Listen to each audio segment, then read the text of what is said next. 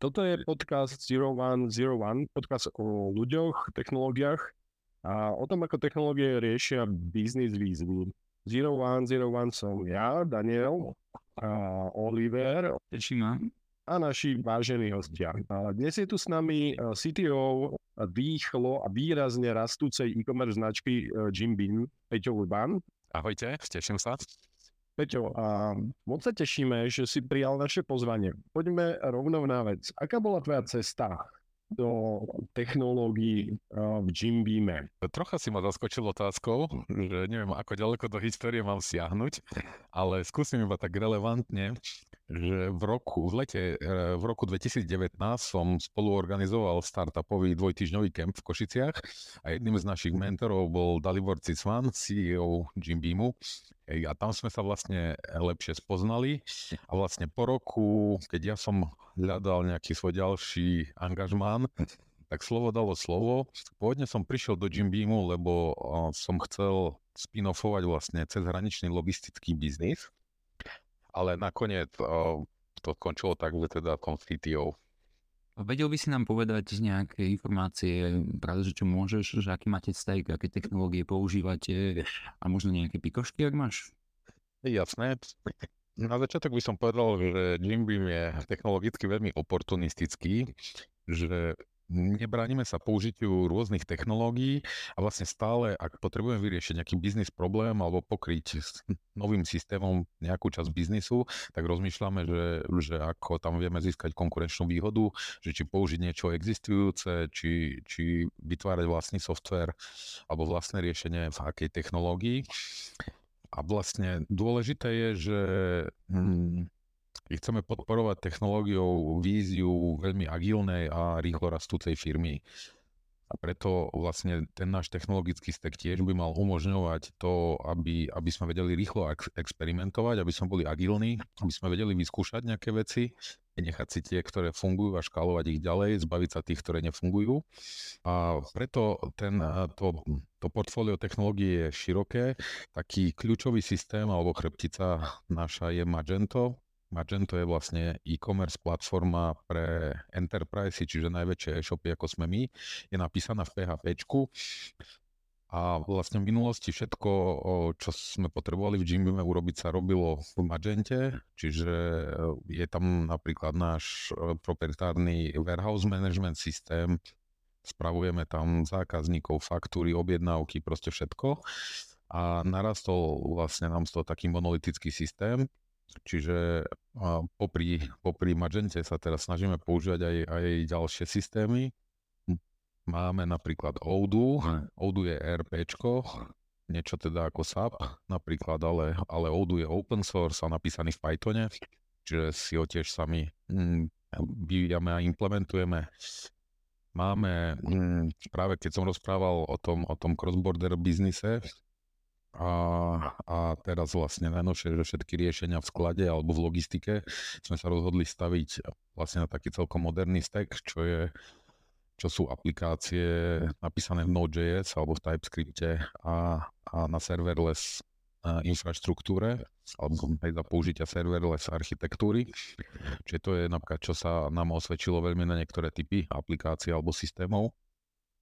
Takisto potom, keď sa bavíme o dátach, tak tam je to niečo úplne iné, že, že náš data stack je postavený na Kebula, to je ETL nástroj, pôvodom český, možno, možno niektorí to poznáte. Je vlastne dátový sklad je v Snowflakeu, ale, ale teraz sme tam pridali aj vlastne zbieranie eventových dát z webu hm, v BigQuery. Používame vizualizačný nástroj Good Data, Takže je to, je to pomerne široké. Hm, dobre, a taký ten eh, day-to-day business, že ktorý je vlastne taký primárny jazyk, ktorý, ktorý asi najviac používate, alebo väčšina hm, vašich developerov používa. Predpokladám, že asi každý developer vie viacero jazykov a viacero technológií súčasne, alebo musí. Či máte každé, na každú technológiu zvlášť človeka alebo tým? Hey, ra, raz som čítal, že jediný jazyk, ktorý ovládajú všetci vývojári je nadávanie, ale hej, vlastne každý, každý z tých systémov je niečo iné, iná technológia, čiže cieľom u Jimbime nie je, že, že máme jednu technológiu, jeden jazyk, ktorý vedia všetci, alebo nám to strašne uľahčuje hiring, ale to naopak, čiže ku každému tomu systému máme, vždy, vždy sa snažíme vlastne vybudovať nejaký interný tím, čiže máme tým PHP-károv, ktorí pracujú s Magentom, máme Pythonistov, ktorí robia na Odoo, máme Node.js-ákov, ktorí robia aj naše skladové systémy, Máme, teraz sme vlastne začali nový, písať vlastne nový frontend v Reakte, takže budujeme tým Reakťákov, ktorý sa bude starať o neho. A máme tým dátových inžinierov, ktorí pracujú aj prevažne aj SQL a Python tiež. Keď si spomenul ten React, že robili ste si nejaký due diligence, alebo to bola jasná voľba kvôli tomu, že je to asi aktuálne jeden z najpoužívanejších frameworkov? A nie, nie, vôbec nie je jasná voľba. Alebo inak, že v Jimbeam milujeme porovnávať tie tabuľky. Takže každé také rozhodnutie sa snažíme aj rozanalizovať proste do, na triesky.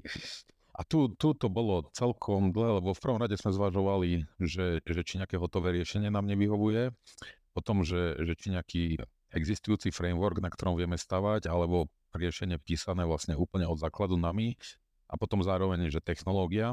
Na konci to bolo vlastne medzi Reactom a Vuečkom a obe sa nám zdali, alebo som presvedčený, že sú veľmi kompetentné technológie, s ktorými dokážeme, alebo by sme dokázali proste dosiahnuť to, čo potrebujeme.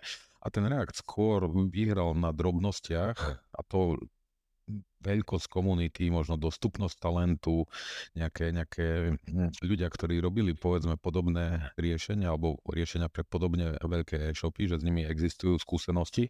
Ja my celkom radi uh, aj nerobíme chyby ako prvý, ale radi sa poučíme teda z chyb ostatných. Takže často sa pozeráme vlastne na to, že že, že porovnateľná organizácia, porovnateľný systém, aké má výsledky. Takže to na konci dňa rozhodlo pre React, ale bolo to, bolo to veľmi tesné. A používate štandardný React, alebo aj nejakú nadstavbu, alebo nejaké také väčšie frameworky, ktoré sú vlastne postavené na, na Reacte ako takom? To, to práve teraz riešime, že toto je vlastne všetko čerstvé. Začali sme v januári, februári, dali sme si ako fi, celofiremný cieľ vlastne na tento rok, že dekaplujeme náš, náš e, frontend od, od backendu a napíšeme ho v Reakte. Čiže ke, keď sme spravili to riešenie, tak vlastne teraz sme začali s tou definíciou architektúry. Hmm, hej, vyzerá to tak, že, že pustíme sa do toho napríklad s Nextom, takže nie len, nie len čistý React. Keď spomínaš uh, uh, React a Vue, už dlhšie, uh, alebo, alebo dlhšie počúvam, že Traction ako alternatíva získava Svelte, uh, aj vďaka tomu, že je viac plain JavaScript a HTML, uh, nažovali ste aj Svelte? Svelte bolo v širšom výbere, ale nakoniec je to je to nová technológia, ako hovoríš, a vlastne v takom prípade my vždy zvažujeme, že keby sme teraz išli do nejakého rizika, v zmysle toho, že, že nie je to až tak overené, budúcnosť je menej jasná, keďže povedzme komunita je menšia a podobne, že či, nám to, že či takýto risk nám dokáže priniesť vlastne prínos v budúcnosti alebo nejaký zisk, že získame nejakú konkurenčnú výhodu. A vlastne v tom sme mm, aj pri Svelte alebo aj podobne výučko nakoniec sme si povedali, že, že nevidíme, čo by sme tam uh, vlastne čerpali, že ma, majú niektoré lepšie aspekty tie technológie, povedzme, že developers experience je možno zaujímavejšia, ale na konci dňa vlastne teraz spolupracujeme s architektom, ktorý, ktorý riešil takýto frontend pre naozaj veľký e-commerce, je väčší ako my dokonca, a, a, alebo nie jeden, dokonca dve a preto tie skúsenosti, ktoré s tým má, sú pre nás veľmi relevantné a, a nie úplne si viem predstaviť, že e, by sme budovali náš frontend povedzme vo výučku na základe toho, že, že veľa ľudí doma si urobilo alebo si robí nejakú, nejakú malú apku a si to skúša, že to sú úplne rozdielne svety a keď potrebuješ riešiť SEO a, a server-side rendering a tak, aby si to nepokazil, zabehnutej firme, tak to je niečo iné, ako keď uh, si robím proste malú apku, aby som si vyskúšal technológiu. Takže je celkom dôležitý ten aspekt pre nás toho, ako, ako veľmi je overená tá technológia. Ešte mám jednu takú malú otázku na, na ten na, React. Lebo na jednom projekte, na ktorom robím, uh, sme postavili frontend na Reacte, konkrétne na tom Nexte. A už to bolo tak, ja neviem, možno 60% hotové, ale na základe nejakých testov a skúšok sme to prehodili celý e-commerce a sme to prehodili do Remixu. A frontend si si pochvalujú, nezvažovali ste Remix ako taký. Tých frameworkov je strašne veľa, takže verím, že možno ani ste ani ani prišiel do hľadačika. Ja si myslím, že, alebo no, v tom si istý, že mali sme na zozname aj remix, ale je to možno aj o tom, že čo je, čo je pre teba dôležité. Aj, aj samotná technológia, alebo potom, keď si vyberáš framework, hej, že videli sme prístupy, keď sa, keď sa niektoré týmy zamerali vyslovene na to, že išli po rýchlosti. Hej, a že my máme najrýchlejší frontend na svete, alebo proste taký rýchly, aký sa dá je to vo výučku, nepoužili sme ani, ani žiadne frameworky, lebo, lebo vlastne nás pomaľujú, hej, že nepotrebujeme žiadne, žiadne časti navyše. My naopak sme sa rozhodli, že chceme to mať veľmi rýchle, ale, ale nemusí to byť najrýchlejšie, že pri použití napríklad frameworkov oceňujeme to, že dávajú nejakú štruktúru tomu projektu alebo vlastne uh, dáv, zni, znižujú uh, učiacu sa krivku pre nových členov týmu že ak, ak je tam nejaký framework, ktorý vymyslel Jožo a ho napísal, tak sa musíš spýtať Joža, že ako to funguje, alebo sa spoľahnúť na to, že Jožo urobil dobrú dokumentáciu. Ak používaš Next, tak existuje video, tutoriál, dokumentácia na webe, ktorá ti povie, že vlastne ako sú previazané tie komponenty a ako, ako ich správne používať. Pekne, čiže môžeme vlastne uzavrieť aj to, že vaše due diligence, due diligence, ako som sa pýtal, pôvodne v celku dosť obsiahle a neobsahuje len čisto, že OK, tento framework je jeden z najpoužívanejších, ale sledujete si aj nejaký ten ten aspekt toho človeka alebo toho developera, súčasne aj ten aspekt toho samotného vývoja. Je pre vás ináč dôležité aj delivery, že napríklad s touto technológiou urobíme ten vývoj rýchlejšie alebo jednoduchšie pre developerov, alebo je to až nejaká treťotriedna vec pre vás alebo priorita? No jasné, že, že je to super dôležité. Asi, asi stále je to, alebo vždy, alebo väčšinou tieto veci asi budú v protiklade, čiže robíš, robíš nejaký trade-off, ale delivery, áno, no chceš mať čo najskôr vonku a čo najskôr to proste testovať a vidieť, hej, aký to má výsledok. A väčšinou potom aj na čom rozmýšľam, že, že čo, mi, čo mi dá vlastne nejaký náskok, hej, že nejaký, nejaký kicker. A získam viacej funkcionality alebo nejakú základnú funkcionalitu, ktorú nemusím programovať. Hej, rýchlejšie som vonku na trhu. Potom versus toho, že ako je to maintainovateľné, že keď potrebujem pridávať už 53. feature, tak väčšina projektov, na väčšine projektov to ide rýchlo, keď sú nové a spomaľuje sa to aj čím sú, čím, čím majú za sebou nejakú históriu. Takže delivery je určite jeden z podstatných faktorov, ktorý zvažujeme a to rozhodnutie je vždy aj v nejakej chvíli na základe proste tých, tých KPIček, ktoré my pozorujeme alebo si vrajme, že pre nás sú dôležité a verím, že o tri roky by vyzeralo inak a možno by boli aj dôležité iné veci. Aj, že pre Iné veci sú dôležité pre stredne veľkú firmu, iné pre veľmi veľkú, iné pre stabilnú, iné pre uh, rýchlo rastúcu. Peťo, um, toto je výborná téma. Čo sú tie KPI, ktoré sú pre vás vo vašej súčasnej fáze a pri súčasných cieľoch dôležité? Čo je to, čo sledujete? Ale myslíš uh, pri rozhodnutí, alebo, alebo všeobecne, ktoré sledujeme na našom webe? Mm, poďme si rozobrať tie, ktoré sledujete. V našom webe vlastne pravidelne sledujeme nejaké metriky, že nejaké, nejaké základné, čo, um, ktoré nám hovoria o použiteľnosti pre, pre zákazníka. Asi taká klasika je uh, load time pre page alebo web speed, čiže nejaký priemer priemerov tam napríklad za, za posledný rok sme urobili dosť výrazný progres, že v priemere vlastne sme sa dostali o sekundu nižšie. Sledujeme potom um, napríklad Core Web Vitals, čiže nejaký framework taký štandardizovaný a snažíme sa na ňom pracovať. Tam na väčšine stránok nás aj zaujímajú tie, tie core metriky ako largest contentful pay, paint, aj niekedy aj pain, alebo first input delay, hej, že to sú také veci, alebo neviem čo, aha, ešte shift, hej, čo to je cumulative layout shift, že, že či sa posúva tá stránka. Čiže toto je dôležité aj napríklad pre SEO, aj že toto Google boti sledujú. A ďalšia vec, ktorú sledujeme aj na IT, sú potom CSAT a MPS metriky, ktoré nedá sa povedať, že sú, sú iba späté s IT alebo s prácou programátorov, alebo ich nevlastníme, ale sú tiež pre nás nejakými dôležitými ukazovateľmi, že kam vlastne smeruje aj náš e-shop alebo na, aj naša stránka. V komunikácii na vonok je zrejme, že rastu Jim Beamu pomáha aj to, že výrazne data-driven firma, výrazne customer-centric firma. Ako často vybrané KPIs sledujete, ako s nimi pracujete ďalej? Dostávajú sa aj engineering týmom a kto vlastní tie KPIs? Toto je veľmi ťažké. Ten CSAT a MPS nie sú úplne priamo spojené, no, iba s IT systémom alebo iba s e-shopom, ale vlastne sledujeme to na pravidelnej báze. Čiže sledujeme to napríklad uh, pri kvartálnych all hands meetingoch, ktoré máme skrz firmou, že sa na to pozeráme, alebo na rýchlosť webu, že to je naozaj také high level KPI, ktorému rozumie veľa ľudí. A potom uh, pro, naši product ownery na IT vlastne sledujú toto pri, pri hej, vyhodnotení šprintu každé dva týždne, že vlastne je to, je to číslo, ktoré si trekujeme a pozeráme sa niekoľko vlastne šprintov dozadu, že ako sa vyvíja a to sa týka všetkých metrík, čiže aj, aj toho, aj CSAT, aj, aj MPSK. Zvyčajne sa hovorí, že CSAT patrí mm, zákazníckému oddeleniu alebo proste zákazníckej podpore.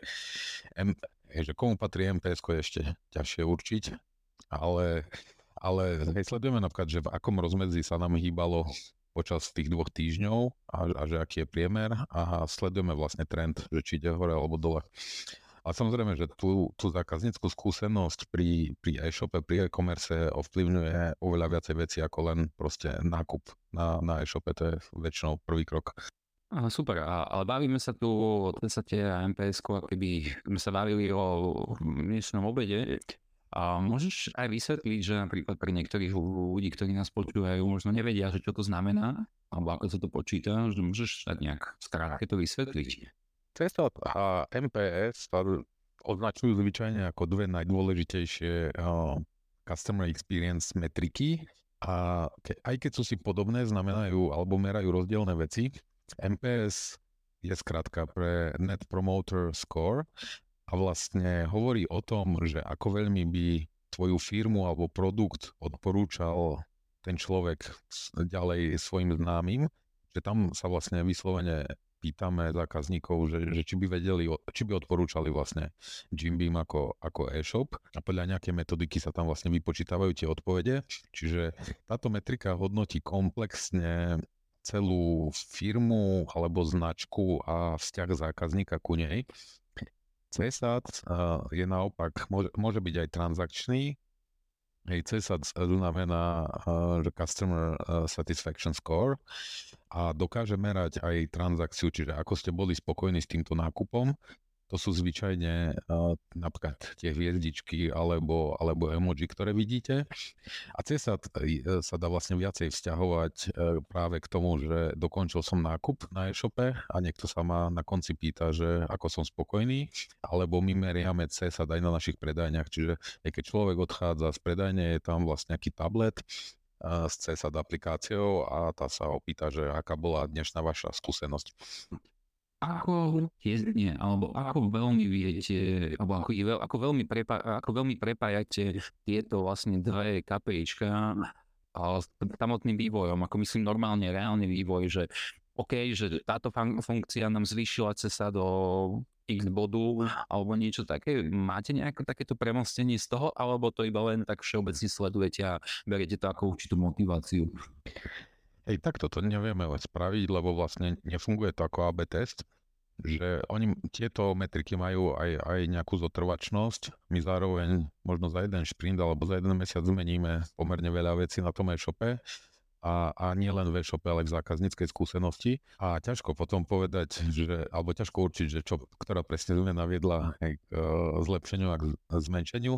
Na druhej strane hej, dáva to príležitosti, aby si každý obhajoval svoju hypotézu na mítingu, takže sú zaujímavejšie mítingy.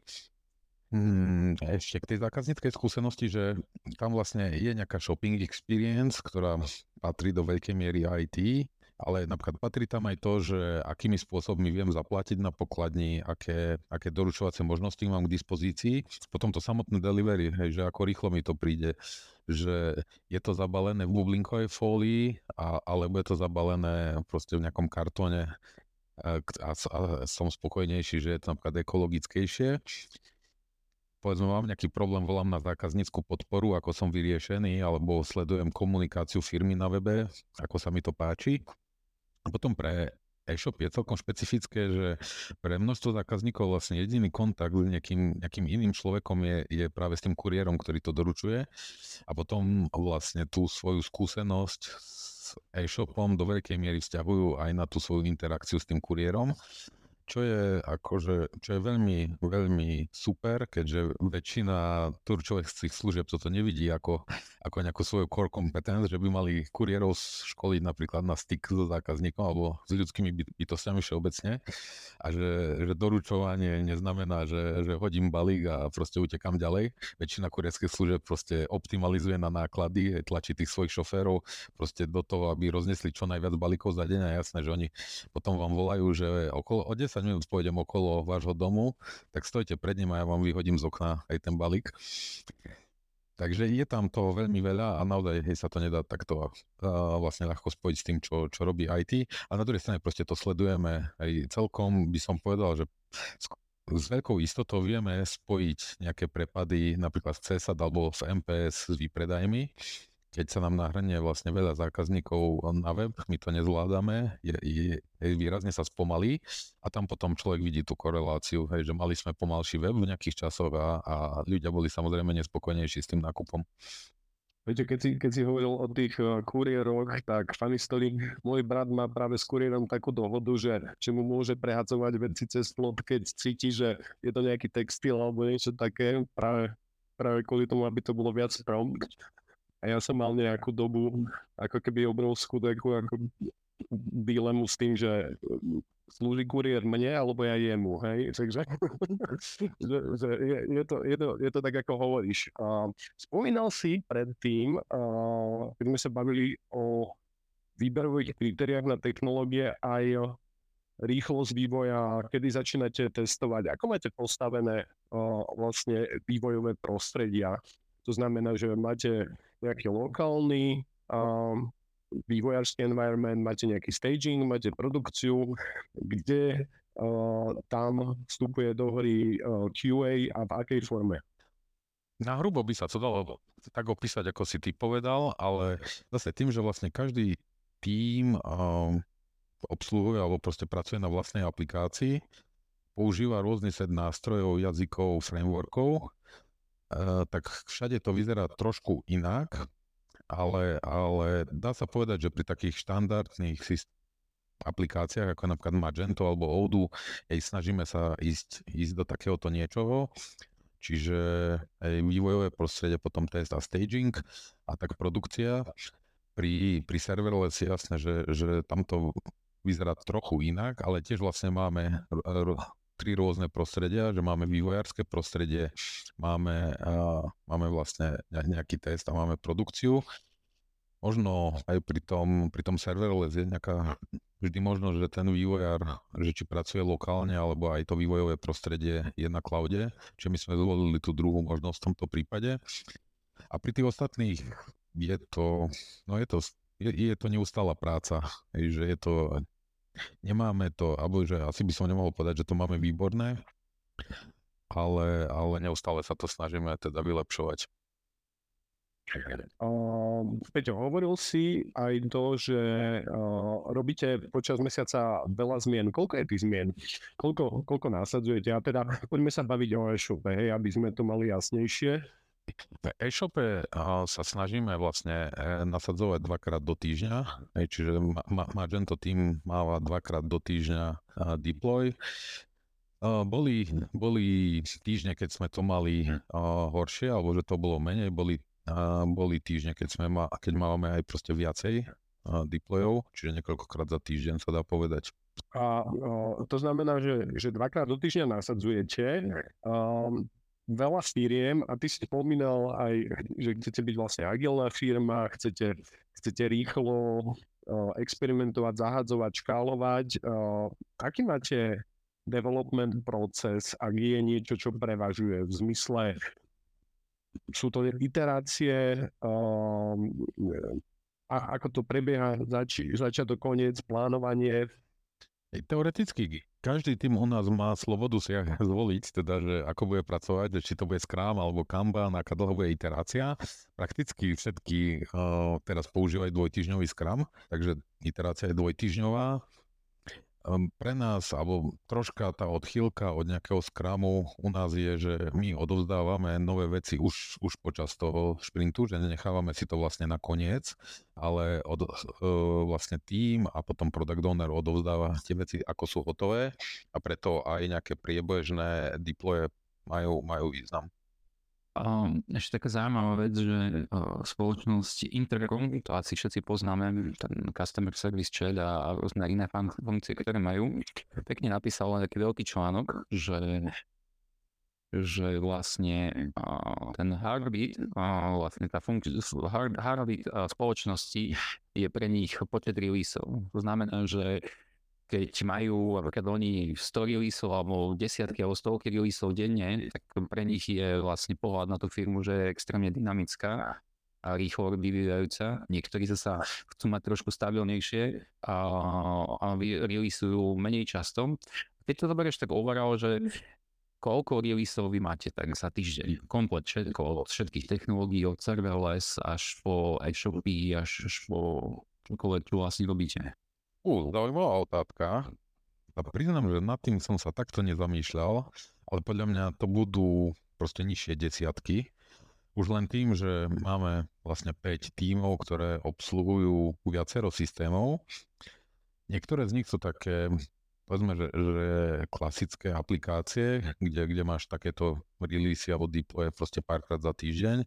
Niektoré sú oveľa dynamickejšie, že vlastne ani, ani neviem, ako, by, ako sa zmeria, že ako, ako často typluješ serverless aplikáciu, hej, že tak zmeníš tam tú funkciu, OK, balíme to, balíme to do nejakých deployov, ale napríklad v dátovom týme, hej, tie, tie zmeny, ktoré robíš, povedzme, do dátového modelu, tam vlastne nemáme ani, ani nejaký koordinovaný release, proste keď je niečo hotové, tak to ide vonku, hej, mení sa povedzme dátový sklad alebo neviem čo, extrakčná vrstva transformácie, zmení sa nejaká metrika v dátovom modeli vo vizualizačnom nástroji, ale tam ani nevieš vlastne hovoriť o, jedn, o jednotlivých deployoch. A mali sme vlastne teraz celkom takú zaujímavú debatu, že či staging prostredie alebo nemať staging prostredie, že, že to je taký pohľad vývojára, že keby nebolo staging prostredie, tak vlastne je oveľa rýchlejšia alebo priamejšia cesta hej, na produkciu a oveľa viacej deployov viem robiť alebo hej, vlastne blížiť sa k tomu ideálu. A na druhej strane vlastne veľmi, veľmi dobrá dobrá pripomienka padla na tom, na, v tej diskusii, že, že pre QA vlastne nie je rozdiel, že či je to so stagingom alebo bez stagingu, že vlastne QA potrebuje stále otestovať tie isté veci. Čiže ak sa teda chceš blížiť k tomu, že čiže čo najrychlejšie deployovať, tak potom potrebuješ čo najviac automatizovať tie testy alebo proste vedieť sa spoľahnúť na, na nejaké rýchle testovanie. A, a ľahko sa to robí samozrejme pri nových systémoch a malých a oveľa ťažšie už potom pri tých, tých veľkých komplexných existujúcich dlhé roky. Super, a keď sa ešte vrátime k vývoju, že mm, vedel by si povedať, aspoň tak zhruba, že mm, ako fungujete, že neviem, používate Docker Compose, alebo čo konkrétne robíte na vývoji. Teda keď máš serverless, tak neviem, že keď niekto, spomínal si, že niekto robí lokálne, že spúšťajú si to cez nejaký ten Docker Compose, alebo samostatne, alebo ako máte, používate nejaké, nejaké frameworky alebo postupy na to? Používame Docker, alebo že, že to je celkom, nechcem povedať, že štandard, ale Docker. V niektorých projektoch teraz začíname alebo prechádzame na Kubernetes a, a na tom serverless používame, používali sme serverless framework alebo knižnicu a prešli sme na CDK Akého máte cloud vendora, Peťo? Cloud vendora AWS prevažne, ale zase my používame takú širšiu paletu aj tých hostingov alebo možností, že opäť licuje to vlastne s tými týmami, s tými systémami. A čiže od nejakého hej, bare metalu u, u, mm, u providera až cez, ja neviem čo, EC2 inštancie na avs až po serverless infraštruktúru Mm. A ešte k tomuto by som sa chcel spýtať, je to historická vec, alebo to AWS máte tiež konfirmnuté nejako, nejakým frameworkom rozhodovacím, že to je pre vás best fit? Ak áno, čo boli tie kľúčové parametre pre vás? Toto by som povedal, že skôr bude historická vec, daná tým, že AWS je možno najpopulárnejšie a keď v momente, hej, ja, keď ja som ešte nebol v Jimbeame a bolo uh, treba použiť nejaký, nejaký cloud alebo uh, aj postaviť, spustiť prvú inštanciu, tak najpravdepodobnejšie, že vývojári vedia pracovať s AWS-kom. OK, OK. Takže asi tak. Mm, aj potom, eh, keď sme išli do toho projektu vlastne platformy pre, pre integráciu kurierských služieb a rozhodli sme sa pre serverless, tak tiež sme zvažovali, že teda ktorá, ktorá platforma alebo ktorý provider by to mal byť. A tam v tej chvíli vyšlo AWS ako, ako najlepšia možnosť pre nás. No poďme sa pozrieť na to serverless, lebo je to také, hm, bol to hype, veľa ľudí to nemalo rado, veľa ľudí to malo rado, teraz už to už pár rokov povedzme, že na tom trhu toho vývoja. Hm, ako to vidíš? Hm, teraz to používate v praxi, asi nie úplne čerstvo, ale máte si skúsenosti a ako to vidíš do budúcna, pôjdete komplet serverless, alebo... Komplet určite nie, aj z rôznych dôvodov. Ale, ale opäť, hej, že tu treba zdôrazniť tú pragmatickosť, že, že na čo to chceš použiť. Že my sme prišli k nejakému presvedčeniu a skúsenosť nám to potvrdila, že ne, na nejaký typ systému alebo aplikácie, napríklad brána, že je to mimoriadne vhodné. Existujú, existuje veľa vhodných aj aplikácií, ktoré by mali, alebo môžu byť serverless a také, ktoré by nemali byť určite. Um, Hej, ako všetko má to proste nejaké výhody, nejaké nevýhody a vlastne ty musíš pri tom rozhodnutí vedieť, že prečo si vyberáš tie výhody, že ti stoja za to. A my tu konkrétne sme si vraveli, že čo sa nám na tom veľmi páči, je, je vlastne tá, aj tá auto, to automatické škálovanie, keďže pre nás vlastne veľmi ťažko sa odhadujú naše potreby do budúcna, hej, že Jim Beam je veľmi je prudko rastúca firma, chceme byť flexibilní, experimentovať a vlastne je ťažké pre nás sa loknúť a povedať, že neviem, že kúpiť si proste nejaký výkon servera na, na najbližšie 3 roky, že, že toto nevieme odhadnúť. Čiže v tomto to bolo veľmi lákavé.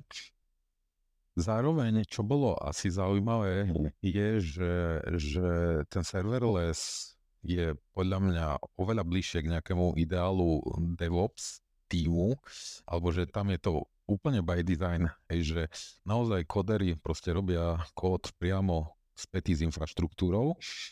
A čiže to je, toto je ten moment, ktorý niekto vníma veľmi negatívne, hej, že tak robíš, robíš serverless na AWS, ty nezmeníš teraz providera, hej, že to by, to by to, prakticky by si to prepisoval celé. Ale na druhej strane naozaj to znamená, že, že, že ten kód, čo robíš, alebo tá aplikácia, že každý každý člen toho týmu je DevOpsak, hej, že, že to nie je, ako sa stáva, že máme vývojárov a potom človeka na infraštruktúru označujeme, že DevOps, ale je to naozaj DevOps, čiže developer a operations dokopy. Čiže mne sa napríklad toto na tom veľmi páči. Mm, definuje to vlastne tú, tú architektúru alebo návrh toho systému, že, že bude určite servisne orientovaná a potom aj musíš teda strážiť, že ako veľmi uh, vlastne budú drobné tie servisy alebo nie, že to je asi ten problém.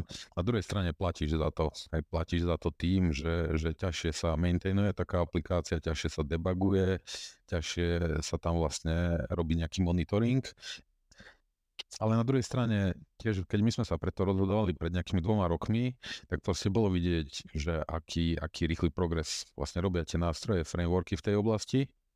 A, a že je, je možno nejaká nádej, že, že toto proste, že bude dospievať tá technológia a tieto nástroje proste sa budú zlepšovať a troška to akože zníži tú bolesť z toho používania a preto Hej, sme si povedali, že, že má to pre nás význam vyskúšať na niečo menšom a keď sa to osvedčí, tak potom, potom budeme v tom pokračovať ďalej.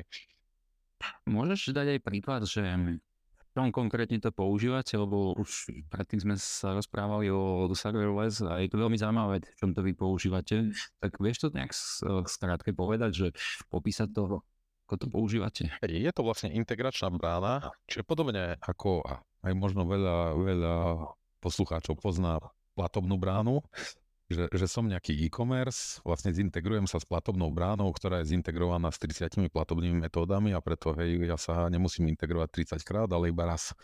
A my sme urobili niečo podobné vlastne s kurierskými službami. Jim vlastne pôsobí v 14 krajinách, sme zintegrovaní s 31 kurierskými službami a vlastne robíme to cez takúto bránu, ktorú sme aj sa rozhodli, že bude serverless, čiže ona poskytuje APIčko restovské, cez ktoré sa integruje Magento alebo náš e-shop s ňou a, a potom ten zvyšok je už teda na tej bráne. Um, nie je to len tá integrácia to nie je len, že, že potrebujem poslať nejaké údaje o zásielke, aby bola doručená, ale dejú sa tam na pozadí ďalšie veci, že chceš napríklad zisťovať stav tej zásielky, hej, pravidelne každý z tých kurierských služeb má iný, iný systém, hej, to prostredie je tam vysoko heterogénne, dokonca aj kurierské služby, ktoré vystupujú pod jednou značkou, ako napríklad GLS alebo DHL, hej, proste sú tri, tak a väčšinou a, tie zjednotenia sa diali akvizíciami, čiže sú to úplne separátne firmy, často so, so separátnymi APIčkami, IT systémami. A, o, takže proste tam dosť takéto práce, chceš zbierať údaje o vyplatených dobierkach, to potrebuješ synchronizovať, čiže je tam vlastne dosť toho, čo, čo môže takáto brána robiť. Spomínaš uh, tú integračnú bránu a kurierské služby uh, 30 asi krajinách, správne pamätám si. A, a to je možno, a, ak sme sa bavili predtým, taká, taká špecialika, ktorú potom vypichni, že, že čo je vlastne tá vaša veľká feature v tej logistike, že je to, je to veľmi konzistentná rýchla delivery. A, a teda rovnako si postoval na LinkedIn v posledných týždňoch práve o tomto logistickom riešení Spomínal si na začiatku, že to bol jeden z challengeov, kvôli ktorým si tam, ktorým si tam šiel, že škálovať riešenie, ktoré by expandovalo logistické. Povedz nám, povedz nám o tomto riešení viac. Hej, že, že čo to je, ako to prispieva práve k tej customer satisfaction alebo k vašej kompetitívnosti na trhu a ako vyzerá tá práca uh, z hľadiska technológií ten produkt. Hej, taká zaujímavá vec je, že keď som prichádzal do Jimbeamu, tiež som ako keby podcenil, že ako, ako zaujímavý technologicky je proste e-commerce na takejto škále, že to nie sú dvaja ľudia, čo v garáži proste robia web stránku.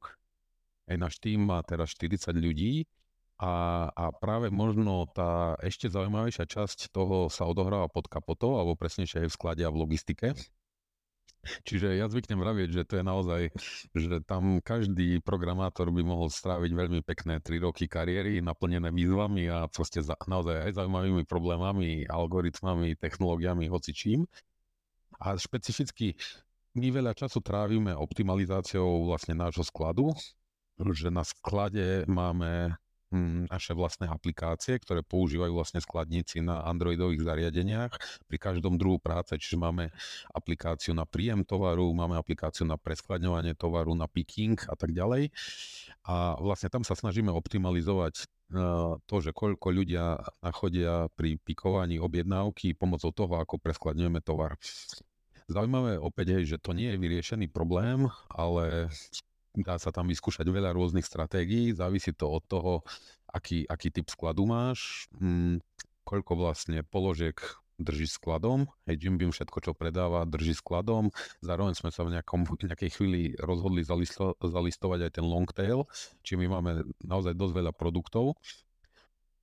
Závisí od toho, čo predávaš, že u nás môže byť v objednávke, alebo náš najpredávanejší produkt je kilový proteín, ale máme aj 15-kilové činky, máme jogamatky, máme proteínové tyčinky, máme vitamíny, že niektoré e-shopy majú oveľa homogénnejšie produkty, že povedzme, že predávaš ponožky, spodné prádlo, plavky, že inak vyzerá to pikovanie. A potom vlastne ďalšia vec je integrácia um, automatizácie na sklade, čiže máš nejaké dopravníky, máš tam potom povedzme váhu, ktorá kontroluje, že či tá objednávka bola správne vypikovaná, máš triedičky, ktoré to rozdeľujú medzi zónami, alebo teraz napríklad ideme integrovať triedičku na exporte, ktorá vlastne bude rozdeľovať tie balíky pre tých 30 kurierských služieb. A potom teda tá, tá zaujímavá vec je ešte, ako sa, to, ako sa to dostane k tomu zákazníkovi.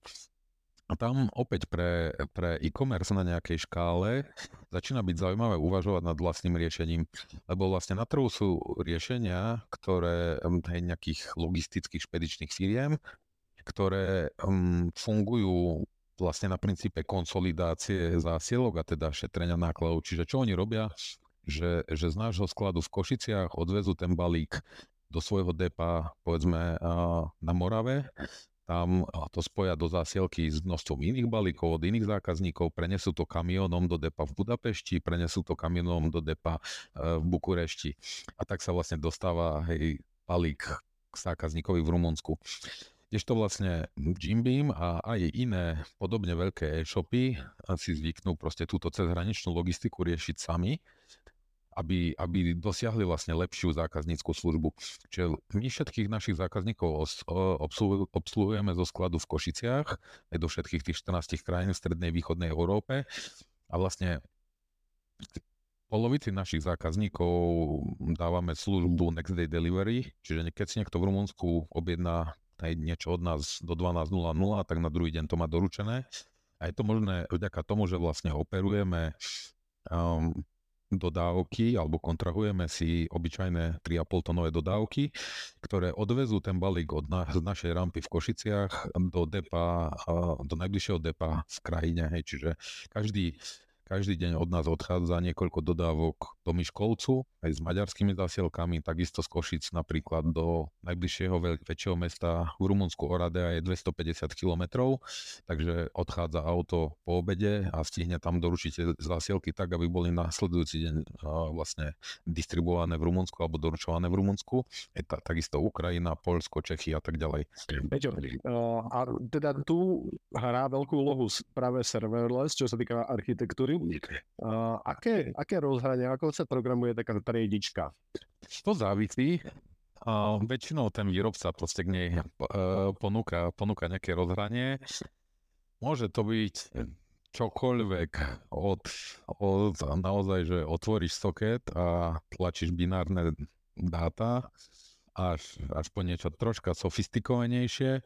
By som povedal, že predtým to bývalo viacej viacej ten prvý prípad teraz vlastne s nástupom dostupných čipov ako Arduino alebo proste Raspberryčka týchto zariadení dokážu tí, tí výrobcovia dodávať už, už aj povedzme, že nejaké krajšie APIčka, alebo dokonca aj nejaké ovládacie panely k tým zariadeniam. Čiže napríklad konkrétne tá triedička, ktorú budeme teraz integrovať u nás na, na tom exporte, má aj vlastné grafické rozhranie, kde dokáže vlastne operátor rozhodovať aj manuálne o, o, o tom, ako triedite zásielky ale samozrejme to zaujímavejšie je, aby, aby to naozaj bolo plne automatizované alebo kontrolované podľa napríklad toho, že ako, ako nám odchádzajú tie naše dodávky a čo je teraz priorita na balenie. Mm, no znie to naozaj tak, ako si hovoril, že, že to môžu byť krásne 2-3 roky riešenia zaujímavých problémov a je to aj, aj veľmi pekný príklad, ako technológie pomáhajú riešiť tie biznisové problémy, hej, že je to, je to aj technologický problém, aj biznisový problém a vlastne technológia je tu enabler škálovania a zlepšovania customer centricity, zlepšovania konkurencieschopnosti na trhu. A Peťo, povedal si, že čo je, čo je to krásne, kde sa tam ľudia budú tešiť, a, ale spomínali sme, že že občas sú veci aj pain. Každá firma má nejaký taký svoj legacy pain, niečo, kde, čomu sa všetci radšej vyhýbajú. Čo je, čo je takéto niečo u vás? Zase nie je to jedna vec, ale keďže sme oportunisticky používame množstvo technológií systémov, takže aj, aj pain pointov máme viacero. Kým sa dostanem k tomu najväčšiemu, lebo si myslím, že ho viem ukázať, tak spomeniem aj nejaké menšie, že napríklad donedávna sme mali naše predajne zintegrované veľmi veľmi nepríhodným systémom, ktorý navrhol raz nejaký študent, napísal ho v Java, ten šahal priamo do produkčnej databázy Magenta, čiže vlastne nášho OMS, alebo teda Order Management systému, alebo proste nášho e-shopového systému. Takže e, bolo to z mnohých smerov nie dobré riešenie. To sa nám teraz práve podarilo nahradiť integráciou cez Odoo, a, a oveľa vlastne krajším alebo povedzme lepším riešením, keď uh, je tam aj výdaj osobných objednávok, je to napojené proste na pokladňu a fiskálny modul, čiže uľahčuje to prácu aj, aj našim kolegom na predajniach. Ale tak, čiže to je nejaký príklad a a taký asi najväčší by sme vedeli označiť uh, to Magento u nás, lebo je to najstarší systém. Jim Beam ho používa prakticky od svojho vzniku, že už vtedy vlastne padlo také rozhodnutie, že, že chceme byť raz veľmi veľký e-commerce a že preto je lepšie začať s, so systémom, ktorý je na to vhodný. Aj Jim Beam začal s vlastne s open source verziou alebo s komunitnou verziou Magenta a potom prešiel na tú platenú.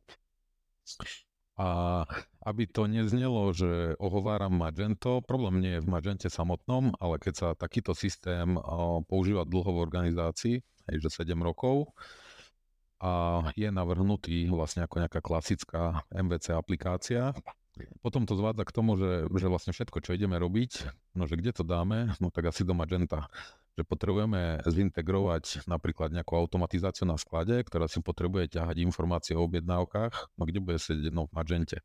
A tie aplikácie, čo, čo máme v sklade, že s čím budú komunikovať, to s Magentom, lebo potrebujú obje- informácie o objednávkach a produktoch. Čiže takýmto štýlom sa ti stane to, že všetko je v Magente. Je to, uh, je to veľmi ťažko maintainovateľné, že veľké úsilie stojí udržiavať ten systém v chode, že stále sú tam nejaké problémy, bugy, narážaš na výkonové limity, napríklad databáza sa stáva aj bottleneckom, problémy s indexermi, keď sa ti nahrnú vlastne zákazníci počas výpredaja na, na stránku, tak uh, potom to Magento je spomalené všade. Hej, že kolegovia nevedia pracovať uh, s PIMkom, s produktami, s administráciou, štítky sa tlačia pomaly v sklade a tak ďalej.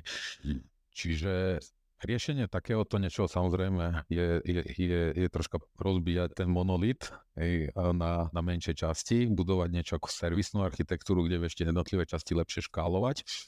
Ale vrátim sa k tomu, že nie je to a priori problém Magenta, ale každého takéhoto systému. Že nedávno som sa rozprával so CTO mm, nemeckej firmy Sunday DE, ktorá je veľmi zaujímavá tým, že je podobná veľkosť, je to e-commerce tiež, a používajú Magento a používajú aj Odoo, podobne ako my, hej, že veľmi podobný setup.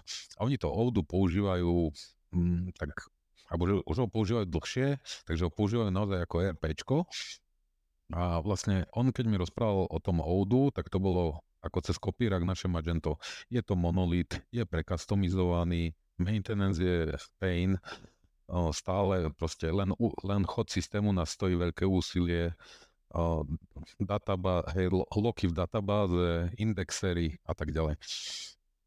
Takže nie, nie je to ten samotný systém, ale vlastne ako nejaký pattern, že keď v organizácii po, používaš uh, nejakú aplikáciu alebo ju nadužívaš, a to sa ti stane, keď je dobrá, lebo potom vyzerá, že všetko tam chceš mať, tak vlastne sa dostaneš do takého stavu, že potom ťažko je vôbec niečo o, tam meniť, aj ťažko sa pridávajú nové veci ťažko vieš napríklad upgradeovať, že len upgrade Magenta je projekt na 3 čtvrte roka, lebo mám viacej ako 200 custom modulov, že keď sa pozrieme napríklad, že naše PIMko, je to je to je modul na management produktov, je pre tých, čo nie sú e-commerce, že, že by sme ho vymenili za nejaké, že už nám nepostačuje v Magente, chceme ho vymeniť za nejaké uh, proste lepšie alebo sofistikovanejšie riešenie, tak sa to veľmi ťažko robí, keď je to súčasťou takéhoto monolitu.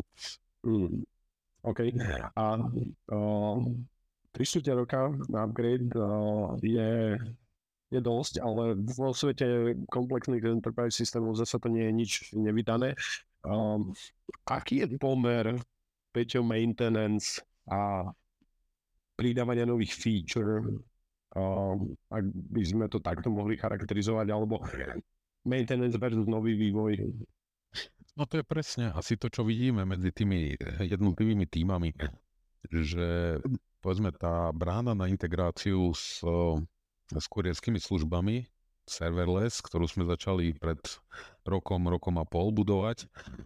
Hej, tam je to super, hej, tam sa to pridáva ľahko. Odoo stále relatívne ľahko, je to tiež systém, ktorý nepoužíva Jimby až tak dlho, tiež možno nejaký rok a pol, dva. Magento najhoršie rozhodne, naozaj ten tým má problém sa dostať k tomu, že vlastne pridávať nejaké nové veci. A, a veľmi veľa času trávi práve tým, že, že fixovať tie existujúce. A sa, samozrejme ešte čo je horšie, že, že máš neplánované proste incidenty, ktoré stále potrebuješ riešiť. A sú, na druhej strane trocha to samozrejme súvisí aj s tou biznisovou záťažou, hej, že ten, to je náš najdôležitejší systém a ide cez neho najviac vecí, porovnaní napríklad s Odoo alebo s objednávkami v, v kurierskej bráne. No, aby som to tak zrekapituloval, taký, tak asi tak dohromady dávam tie myšlienky. Vy vlastne nemáte, že e-shop, ako si niekto môže pozrieť, že OK, Jim Beam to je nejaký e-shop, ale v princípe máte e-shop, čo z pohľadu vývoja máte, e-shop, máte odu, ktorú musíte nejak maintainovať alebo aj vyvíjať nejaké pluginy, nejaké veci. Potom máte tam logistiku, ktorá znamená komunikácia s kuriermi pri expedícii tovaru, Štítková, potom samotný sklad, čo by som zahrnul možno aj zvlášť, kde máte hardwareové riešenie ako váhy, štítkovače a neviem čo všetko ešte, že zabudol som na niečo a vlastne čo ešte vy vlastne, nie, príde mi to, keby ste všetko, celé spektrum možností, ktoré existujú, od pohľadu softvera, software to znamená online, serverless, offline, hardware, všetko vlastne vy pokrývate. Hej, tak vďaka za tento recruitment pitch, áno, u nás je to strašne zaujímavé, ale ešte by som možno pridal dáta, hej, že to je taká zásadná noha toho, toho aj technologického steku, aj toho biznisu u nás, že, že to je zase vec, na, o ktorú sa veľmi opierame. A vôbec nebola náražka na recruitment, len z môjho pohľadu ako technológa musím povedať, že klobúk dolu, nečakal som, že budete až takto, takto široko spektrálni Čakal som, že budete skôr fokusovaní na to, že máme e-shop, kde je extrémne množstvo či už jazykov alebo návštev, alebo aj produkt, typov produktov, ako si spomínal. Že z môjho pohľadu technológií, ako, ako zarytého technológa, veľké uznanie, že to zvládate.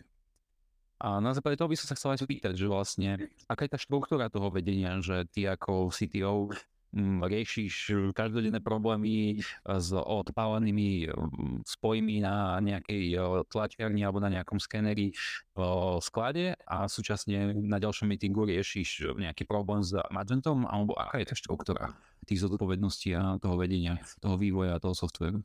Hej, je to, je to tak, Um, úloha ETO naozaj taká, že hands-on bola v Jimbime vlastne predtým, ako ja som prišiel, že už pri tejto veľkosti aj všetkého, čo robíme, aj vlastne toho týmu už, už to nie je možné a že ani ja nie som a vlastne typ hands-on CTO, že som síce bývalý vývojár a aj bola to moja kariéra, ale teraz už robím trocha iné veci, Možno, možno je to vlastne nejakým môjim backgroundom, že ja postupne som si prešiel takou cestou od vývojára a nejakého tech leada vlastne k produktovému manažmentu alebo produktovému manažmentu vo vývoji softvéru.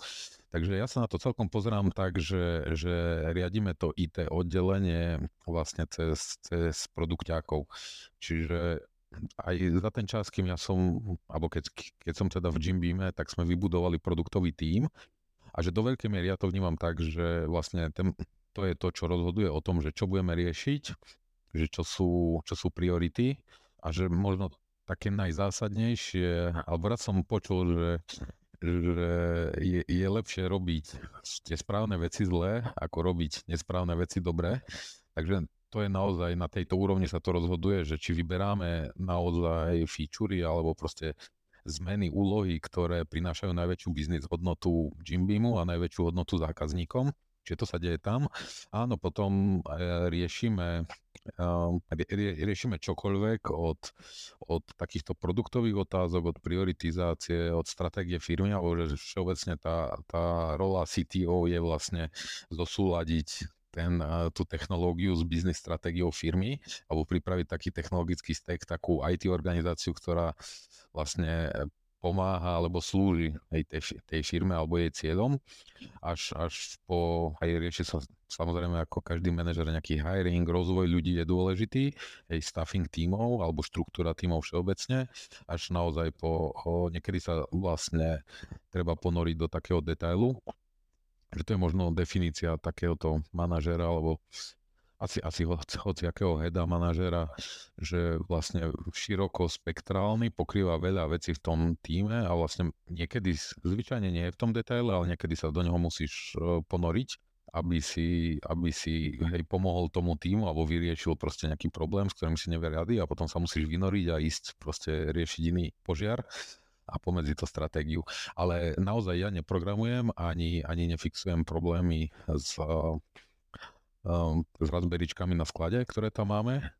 Ale, ale minule som išiel po chodbe a náš televízor neukazoval KPIčka Feel Good Daty, tak to som fix. Zapol si televízor, hej? nie, nie vypršalo, vieš, vypršalo prihlásenie, takže som sa znova prihlásil. Hej. Ešte by som sa chcel spýtať, vedel by si konkrétnejšie popísať, konkrétnejšie popísať, že ako máte štrukturovaný vývoj, že či máte týmy, ktoré sú zodpovedné za uh, za nejaké technológie, alebo máte nejaké skôdy, alebo máte rôzne projekty, na ktorých sú rôzni ľudia a jeden programátor môže byť aj vo viacerých tímoch alebo iba v jednom. Ako to štruktúrujete, ako sa na to pozeráte? Hej, tak snažíme sa dodržiavať ten agilný prístup, že vlastne človek by mal byť v jednom týme, aby bola vlastne tá ja, ja, jasný skop jeho zodpovednosti a na čo sa má sústrediť. A tie týmy štruktúrujeme vlastne podľa systémov, ktoré obsluhujeme a je to de facto aj teraz podľa technológií. Čiže máme tým, ktorý ktorý má na starosti Magento, máme tým, ktorý má na starosti frontend, teraz novo vznikol, máme tým, ktorý má na starosti vlastne sklad a logistiku, Máme na starosti tým, ktorý má, či máme teda tým, ktorý má na starosti ODU, celé. Máme tým dátových inžinierov, tam je 5 inžinierov.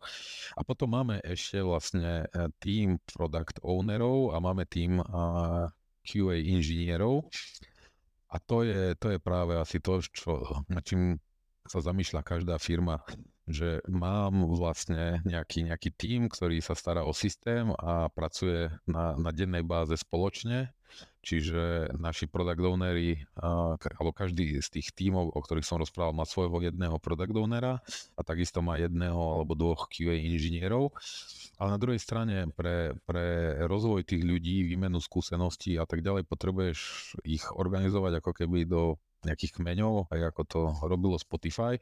Takže stále je to taká otázka, že či ten človek patrí akože do tohto týmu a robí na tomto systéme, alebo patrí proste do týmu toho systému a, a zároveň má aj e, svoj tím proste peers, ktorí, ktorí robia tie isté veci a má tam manažera, ktorý mu vie pomôcť s jeho rozvojom. Ja mám ešte také dve malé otázky, že ako štruktúrujete poč- v počtoch? To znamená, že najmenej 5 programátorov, alebo ideálne 10, ideálne 9 ľudí v týme, ako to máte s číslami? A koľko takýchto tímov máte? Čiže tímov máme 7, Pravil som už nejakých 40 ľudí dokopy a Nejaká klasická poučka vraví, že, že jeden manažer by nemal mať 7, viac ako 7 reportov, to je jedna vec. Agile nám tiež hovorí, že, že 8 ľudí v týme je už veľa, že tá komunikačná náročnosť rastie exponenciálne s počtom členov týmu z mojich skúseností, ak máš 8 členný tým napríklad, tak sa ti automaticky rozdelí na dve štvorčlenné. Že ty si môžeš vraviť, že, že mám 8 členný tým a že máme jedno daily, ale vlastne tam vzniknú dve skupiny štyroch ľudí, ktoré intenzívnejšie komunikujú medzi sebou a občas uh, teda intenzívne v rámci seba a iba občas medzi sebou. A ja osobne som fanúšik takých akože skôr menších tímov, čiže štyria ľudia sa mi zdá také optimum a aj zase jeden človek nie je tým aj dvaja ľudia je ledva tým, že je lepšie, keď, keď je viacero ľudí v tom týme, že majú ľahšie sa im riešia vlastne problémy, ľahšie navrhujú hodnotné riešenia že keby sme na to neverili, tak vlastne sa nepýtame na riešenia týmu, ale sa pýtame toho najskúsenejšieho človeka tam a, a zároveň je tam nejaká zastupiteľnosť, je väčšia spokojnosť ľudí v týme, ak, ak si môžu trocha ako keby striedať ten druh práce, že nerobia len jednu vec, ale vedia sa pozrieť na rôzne aspekty toho systému, ktorý majú na starosti. Takže hej, čokoľvek od 3 do 6 je za mňa fajn. Dobre, a ešte taká otázka, že vedel by si konkrétne špecifikovať, no, aké tooly používate? Používate Slack? Aký projekt managementu používate? A ako kolaborujete? Či používate nejaké, ja neviem, Webexy napríklad? Alebo čokoľvek? Že taký ten stack, ktorý musí mať pomaly každý programátor nainštalovaný, alebo mm, jednotlivé projekty používajú. Samotný Jim Beam má na toto nejaké, nejaké štandardy, hej, ako, ako chce fungovať. Čiže napríklad Jim Beam je firma, kde, kde je napísané v smerniciach, že my si navzájom neposielame e-maily, že my vôbec nepoužívame e-maily iba smerom na vonok a že všetká komunikácia sa odohráva na Slacku a teraz ešte nie, nie len na Slacku, ale ideálne v kanáli, hej, že, že čo najmenej komunikácie vlastne medzi dvoma konkrétnymi ľuďmi a čo najviac komunikácie vlastne v nejakých tredoch v kanáloch na to určených že máme nejaké dlhodobé a, a takisto máme nejaké, ne, nejaké pravidlá, ako vytvárať vlastne krátkodobé kanály, že riešime teraz, ja neviem čo, nákup novej domény, vytvoríme si na to kanál, um, proste dočasný, kde, kde proste to rieši 4-5 ľudí, ktorí to majú na starosti a potom ho archivujeme. Um, používame vlastne G Suite, takže na nejaké dokumenty a tak toto a takisto vlastne na komunikáciu, čiže všetky naše meetingy, daily a tak ďalej sú cez Google, uh, sú cez Google Meet. Vlastne už, už viac ako dva roky hajrujeme remote first, čiže všetky naše procesy sú nastavené na remote first. Máme týmy, ktoré nemajú vôbec, nemajú ani jedného člena v Košiciach a všetky ostatné sú zmiešané. Čiže mm, a priori všetko je nastavené na, na online prácu. A samozrejme vývojári používajú Jiru z, z nejakých dôvodov, alebo no nie z nejakých dôvodov, má to veľa dôvodov, je to, je to de facto štandard, alebo skoro ťažko by bolo hľadať firmu, ktorá to robí trocha inak.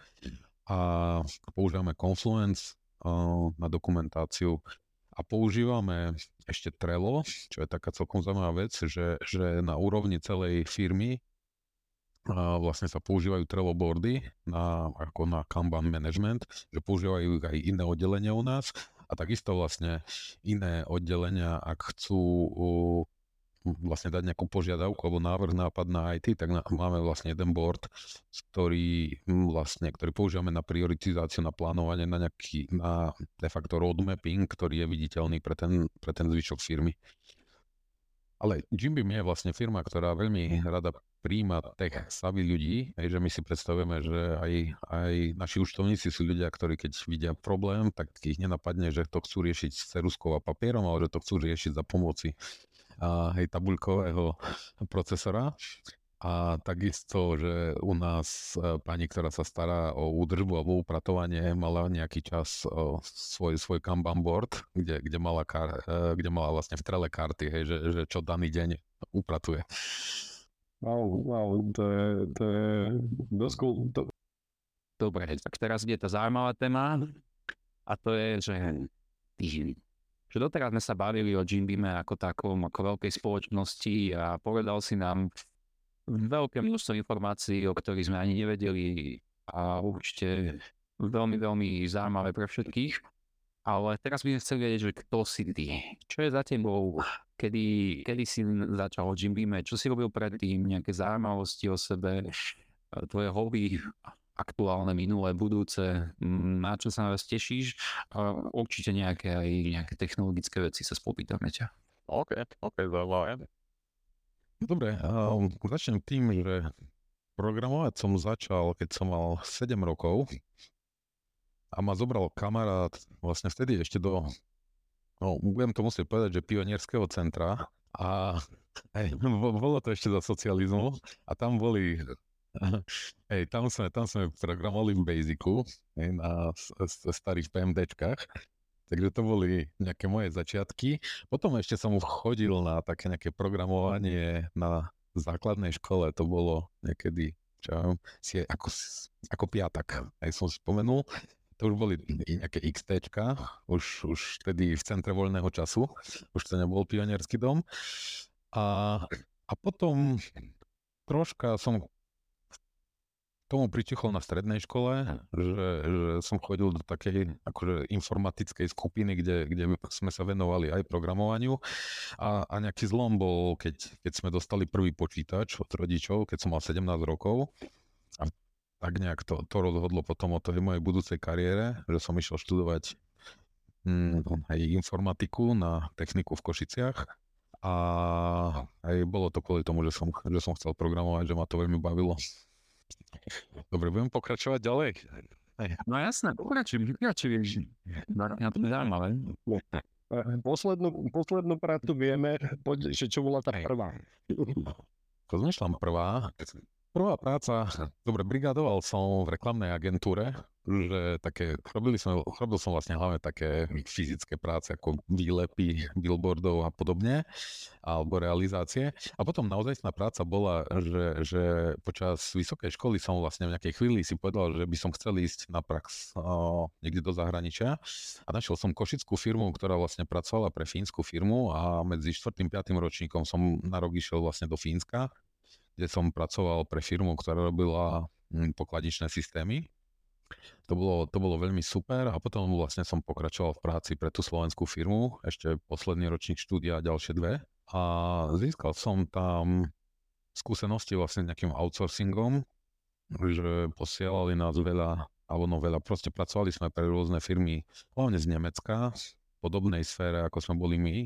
A človek sa pomerne rýchlo napríklad naučil čítať aj cudzí kód alebo zorientovať sa v cudzom kóde a, a byť taký celkom univerzálny. A postupne vtedy som ale cítil, že, že by som sa chcel posunúť niekde do nejakej väčšej firmy. Vybral som si z toho množstva ponúk v Košiciach korporát softverový. Vtedy sa firma volala ID Share, aj dnes je to Software AG. A tam to bolo hmm, zaujímavé, určite som sa veľa vecí naučil. Stal som sa pomerne rýchlo vlastne nejakým lead developerom alebo team lídrom toho vznikajúceho týmu hm, tu v Košiciach. Takže ma to formovalo aj takto.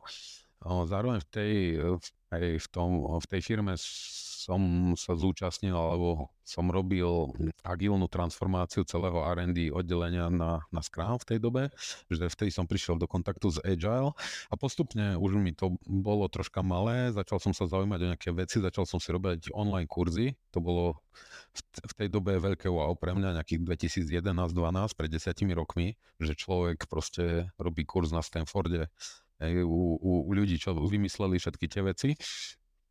A začal som sa zaujímať o produkt oveľa viacej, vlastne o nejaké interakcie, že, že z toho, čo že zvyknem to tak vraviť, že najprv ma zaujímalo, že ako človek má hej 6 programátorov, 6 mesiacov času a 6 kg kávy, ako z toho vznikne funkčná aplikácia.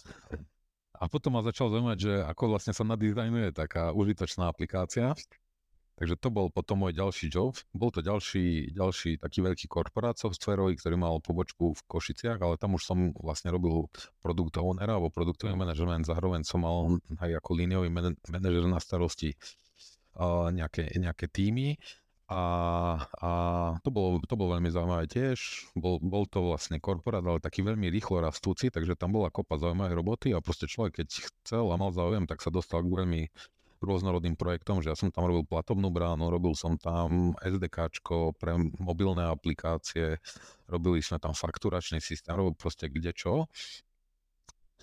A, a, ale v tej dobe som sa postupne čoraz viacej sa mi začal prihovárať ten startupový svet, že zase to bol nejaký posun od toho, že, že ako navrhnúť neviem čo funkčnú aplikáciu k tomu, že ma začalo fascinovať, že ako človek identifikuje problém, a na, ktorý má veľa ľudí a navrhne riešenie, za ktoré sú tí ľudia ochotní platiť. Hm. Takže vlastne potom to bol taký, ako, to bola taká zmena kariéry, že som išiel niekoľko rokov a bol som v rôznych startupoch, rôznych skôr menších firmách. Hej, úprimne sa mi nepodarilo teda vyriešiť nejaký problém tak, aby za to boli ľudia ochotní platiť, ale som sa strašne veľa naučil. Ja som kamarátom prezradil, že na tom kurze zo Stanfordu nám povedali, že úspeje jeden z desiatich startupov, tak už v nejakej dobe sa ma pýtali, že či to už je ten môj desiatý, alebo sa nemajú zrušovať a rátať ďalej. A No tak a na konci vlastne som organizoval potom startupový kemp tu na v Košiciach, to bola taká, taká letná dvojtyžňová akcia, že sme rozmýšľali, že ako, ako možno posunúť tú komunitu v Košiciach trocha ďalej a, a potom Jim Beam. Takže to je moja kariéra. Vedel by si nám povedať, ak máš hobby, čo robíš mimo práci a práce a tak? No mám teraz štvormesačnú dceru, takže toľko k hobby. Ale ešte občas idem peši do práce a si vypočujem a, trocha z audioknihy, ale tú poslednú počúvam už asi pár mesiacov. Takže tak, ináč veľmi, veľmi rád som mal turistiku, že to bola taká veľká súčasť môjho života, cestovanie všeobecne, že predtým, ako som prišiel do Jim Beamu, tak som strávil 4 mesiace cestovaním a všeobecne som mal ročný sabatikal. V zime veľmi rád lyžujem, to je zaujímavé, že veľa ľudí to s vekom opúšťa, ja to mám naopak, že, že čím starší, tak tým tý, tý ma to viacej baví. Aj, aj nejaký že, že medzi turistikou a, a lyžovaním býval kedysi ski alp, ale toto som už dlho nerobil, sa musím priznať. A mm, strašne rád hrajem futbal, aj, že o čo menej mi to ide, o to, o to radšej to hrajem. Všeobecne športy nerad pozerám, iba, iba hokej ma veľmi baví, iná, ináč radšej robím ako pozerám. A potápať som napríklad začal počas toho sabatikalu, že to, to bolo strašne super. Myslím si, že by to, že by to bavilo veľa ajťákov, že to do značnej miery taká technická disciplína, že je to, je to veľmi zaujímavé. Tak filmy mám rád, alebo seriály, to celkom veľa pozerám, aj, aj s mojou pani manželkou sa musím priznať, aj rád varím. Uh, Peťo, to potápanie robíš freediving alebo prístrojové? To bolo prístrojové, mm-hmm. čiže Teraz som už certifikovaný do 30 metrov. Okay, okay. Keď príde sezóna, zoberiem ťa na skial. uh, Budeme sa tečiť. Čo, čo je tá kniha, ktorú máš takú rozpočúvanú a možno, že ak sleduješ nejaké podcasty, prípadne weby, nejakých ľudí na Twitteri, ktorí ťa zaujímajú, pozdielaj uh, s nami, s posluchačmi. Hej, podcast, z podcastov by som určite vedel odporúčať 0101. A som počul, že to, že to bude pecka. Knihu, ktorú teraz počúvam, je Empowered od Martyho Kagena. Možno poznáte, on napísal Inspired, to je vlastne kniha o produktovom manažmente alebo pre produktových manažerov technologických firmách, celkom známa. A toto je, druhý diel je vlastne niečo ako budovanie uh, produktových tímov. Čiže hej, Inspired som čítal kedysi a že teraz som v roli, aby som čítal Empowered, že ako, ako dávať dokopy produktový tím. A mimochodom toto nám odporúčal uh, CPO z Heureky, lebo v Jimmy máme taký zvyk, že sa snažíme nachádzať takých nejakých mentorov vlastne mimo firmy a, a dávať si povedzme s nimi, že raz za mesiac nejaký hodinový pokec a týka sa to hej, vlastne ľudí, senior, skoro všetkých seniornejších ľudí, že, že keď má niekto to záujem, tak sa im snažíme sprostredkovať taký kontakt, ako keby čerpať hej, skúsenosti od inokiaľ. Celkovo v tejto e-commerce sfére toto je veľmi, veľmi super, um, že som nevedel, že to tak chodí, ale napríklad v Československu vlastne tá e-commerce komunita je veľmi spolupracujúca, že keď sa na tým človek zamyslí, dáva to zmysel, že všetci riešia veľmi podobné problémy a zároveň si nie sme konkurenti. Takže hej, často si vymieňame skúsenosti a, a s podobne veľkými komersami um, aj v Čechách, aj na Slovensku, že od foodshopu pôjde dole, povedzme, a že radi sa chodíme pozerať napríklad na ich sklady, že to je taká naša obsesia, že tam sa rozprávame o tom, že ako je to urobené.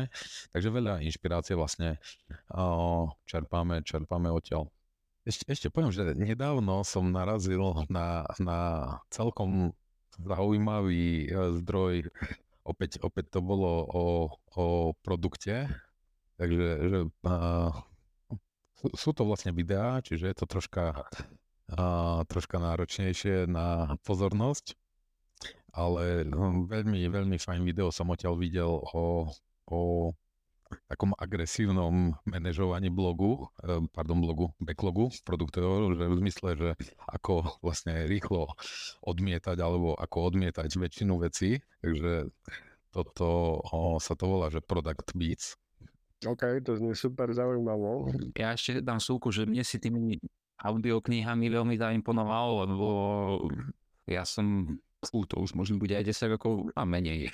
Ako, ako som sa do nich doslova do písma zažral, už tuším, že na nejakom Audiolibrix sa volá tá spoločnosť česká, tak tam tuším už 150 alebo tak nejako audiokníh už mám za sebou, plus ešte nejaké anglické audioknihy a, a podcasty, plus ešte nejaké skrátené knihy, podcasty, tuším, že tam som skončil po 50 že už pri 50 knihách som povedal, že už to bolo veľa. Tak a len tak najbližšie sa teším inak Arnold Schweitzer, kde má ďalšiu knihu, na jeseň bude aj v podobe audioknihy s jeho, s jeho hlasom. Z okolností pra, hovoril si Arnold Schwarzenegger, hej?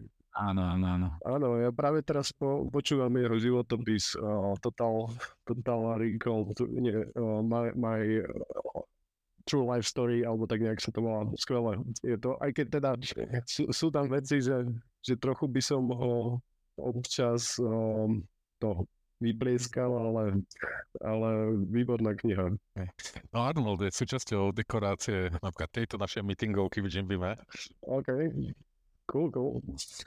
Tam najviac, čo zarezonovalo pre mňa z tej Arnoldovej knihy, tej prvej, je to, že vlastne on vyrastal v takom prostredí, že každý ráno musel stávať a 7, ak sa neplatím, 7 km denne musel nakráčať, aby, mal, aby doniesol vodu domov, že nemali čistú vodu.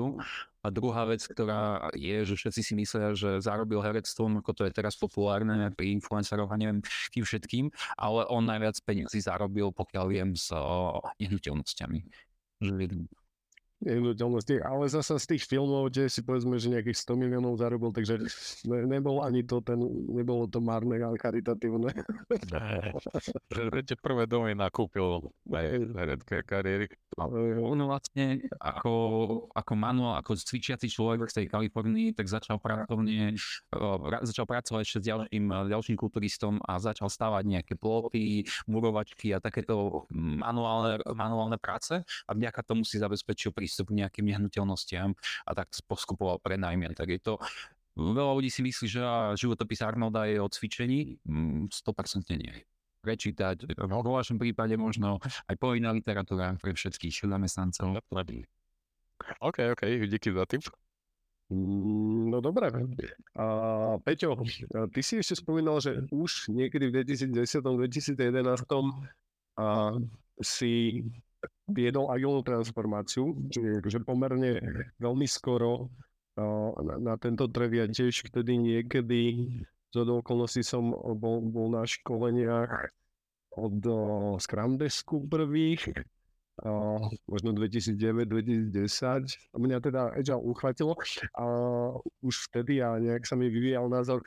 Uh, ako ty vidíš ten Agile alebo keď si to vieš porovnať, ako, si, aké to bolo, ako si ho videl vtedy a aké je to dnes, že kde je tam ten rozdiel, ak tam nejaký rozdiel samozrejme je.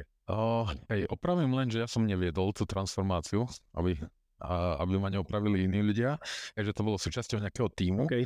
Ale hej, tiež som sa presne v tej dobe vlastne zoznámil s Dušanom Kocurekom a s Kramdeskom, lebo oni, oni nás, alebo on nás bol zaškoliť.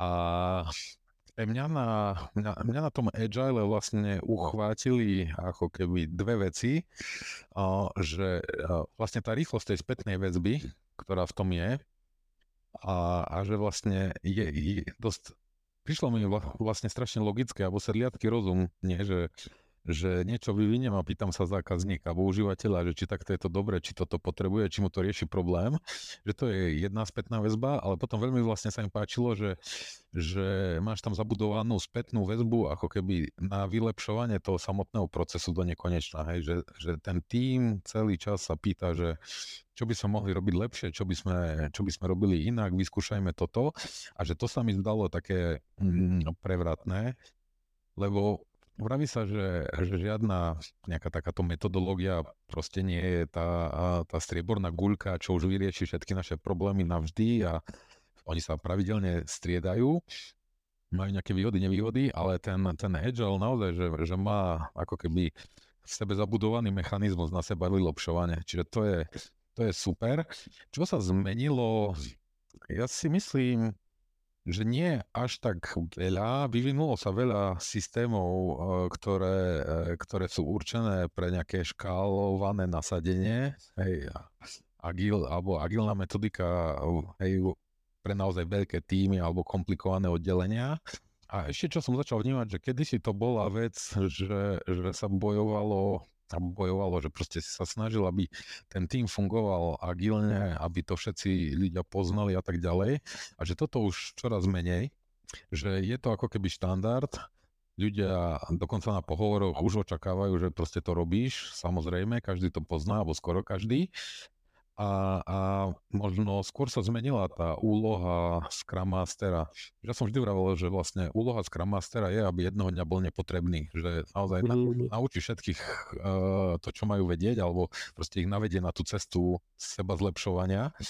Mm. A v podstate takto nejak sme to videli aj, aj, aj v Jim Beame, že, že viacero firiem vlastne prešlo od toho aj naozaj veľký ako Novartis až po kdekoho, že ako keby zrušili úlohu Scrum Masterov alebo skôr ju pretransformovali na úlohu delivery manažerov.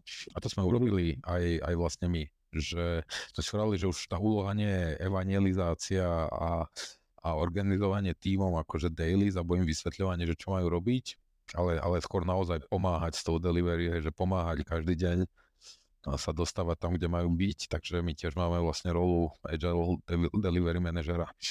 Mm, sú, súhlasím, súhlasím, že v nejakej polohe bol o, Scrum Master v, hovorím, nejakej polohe v niektorých firmách um, braný ako babysitter, čo by určite nemalo, nemalo byť a ono, ako si povedal, že v konečnom dôsledku viac ako o metodológii je to o ľuďoch. Uh, hej, hej. Mňa tak zaujímalo, že ja, posled, ja celku dosť posledné roky sledujem aj ten projekt management, projekt management, tooling a, a tie stratégie a tak. Za posledné obdobie ma veľmi zaujalo taká tá lineárna metóda, dosť to tlačí, alebo respektíve je s tým hlavne reprezentovaná a jedna spoločnosť, alebo respektíve jeden tool, ten lineár, je tam veľmi pekne napísané, alebo tá lineárna metóda, aspoň ja, čo som si z toho zobral, je to, že môžeš používať Scrum, môžeš používať čokoľvek, akýkoľvek postup, len ide o to technické zapísanie a tu určite tu taký ten maintenance a management, aby vlastne všetko bolo zapúzdrené do určitých nejakých častí a následne mm, tá technický, ten technický detail toho, že to vieš dosť atomicky sledovať. A napríklad v tom lineári mne osobne sa neskutočne páči to, že si vieš pozrieť spätne nejaké metriky automaticky a vieš vyhodnocovať na, základe toho, že koľko taskov je ukončených, koľko bolo naplánovaných v tom nejakom segmente, či už sprinte, alebo akokoľvek to nazveš. A vďaka tomu vieš nielen spätne sa pozerať na, to, na tú vec, na ten feedback, ako to býva v nejakých tých uh, rekapituláciách a, rôznych takýchto uh, hodnotiacich stretnutí alebo pozeraní, ale dokážeš, oni to dosiahli alebo technicky je to možné dosiahnuť k tomu, veľmi jednoducho, že vieš predpokladať, OK, máme tu nejaký šprint alebo nejaký segment, ktorý uh, sa nebude stíhať. Lebo jednoducho je tam viacej taskov, alebo už sme prišli do bodu, kedy zostávajúci počet taskov sa pre, na, na sklade predchádzajúcich dát nebude stíhať. Toto je akože taká malá vec, ktorú ja teraz aktuálne sledujem v poslednom dobie. Ale keď si to, keď si to dá, nepoznáš tú aplikáciu, určite ti odporúčam pozrieť. Hlavne tú ich lineárnu metódu, ako majú zverejnení. Zachytil to v poslednej dobe napríklad ShapeUp, ale práve od Basecampu, ale, ale celkovo, že možno posun alebo príklon alebo nejaký silný prúd, ktorý, e, ktorý vraví, že, že v tej agilite by sme sa mali zbaviť vlastne nejakých timeboxovaných metodík, ako je, ako je Scrum, že tá iterácia nemá proste stanovenú, e, stanovený čas alebo trvanie a, a presun ako keby k čistému kanbanu, a, a môj, môj bývalý kolega a kamarát ma, mi ukázal veľmi akože prepracovaný systém a vlastne hierarchického kambanu, ktorý ma celkom ohúril a viem si predstaviť, uh, že takúto cestu do budúcnosti. Mm, to, je, to je zaujímavá myšlienka. Ja osobne skutočne nepočul, že zbaviť sa tých toho time rangeu a osobne ja by som asi sa bál do toho ísť, ako viesť to predstaviť, hej, že keď máš, neviem, um, povedzme tak, bandu senior developerov, ktorí, o ktorých sa nemusíš báť, že sa stratia, či časovo alebo vo vývoji. Ale ten shape to som si všimol, že sa znova vracia, aj keď je to, ja neviem, už je 10 rokov stará kniha, alebo no menej asi, ale ich, ich postup je celku dosť starý. Ja to priznám, že som to neregistroval.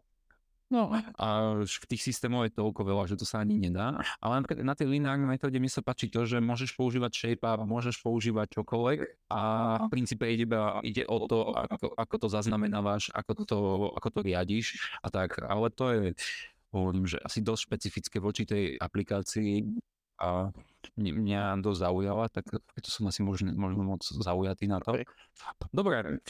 Uh, už budeme končiť. Chcel by si takto na záver ešte niečo dodať alebo odkázať ľuďom? No nemám pripravený odkaz pre ľudstvo. Poviem, že hm, Jim Beam je vlastne firma, ktorá najviac dbá na vzdelávanie, rozvoj ľudí, asi z tých všetkých, kde som bol, a to som bol naozaj aj vo veľa korporátoch, ktoré, alebo vo, veľa, vo viacerých korporátoch, ktoré to majú celkom prepracované, a že toto je určite cesta, že, že, že čítať knihy, počúvať podcasty, pozrieť nejaké inšpiratívne video alebo ísť na konferenciu. A, a čo som sa naučil v Jimbime, že čerpať zo skúseností iných, že, iných. Viackrát som to už počul predtým alebo čítal ako odporúčanie, ale naozaj, že toto je zaujímavá vec, že nájsť si nejakého mentora alebo nájsť si nejakých ľudí v komunite alebo na nejakých uh, meetupoch, s ktorými sa vieš rozprávať vlastne o tom, o tom, čo každý deň riešiš, o problémoch, získaš inú perspektívu, získaš inšpiráciu. Tak to by som odporúčal. No, pekne si to zhrnul aj náš, náš cieľ nášho podcastu, že čo to aj robíme, že to ti ďakujem. Ďakujem za vzdelanie. Ja ďakujem za pozvanie, dúfam, že sme dnes niekoho inšpirovali a želám veľa úspechov s podcastom. Inšpirovať seba, inšpirovať možno aj iných, vzdelávať seba, vzdelávať aj iných a dozvedať sa nové. Dobre, tak uh, Peťo, ďakujeme ti za, za čas aj za uh, rozhovor a myšlienky. Minimálne za teba poviem. Ja ďakujem za obrovské množstvo informácií a určite si ma inšpiroval, či už ako Jim Beam, ale aj ako osobnosť. Super. Rozhodne. Pekný deň, ahojte. Ahojte.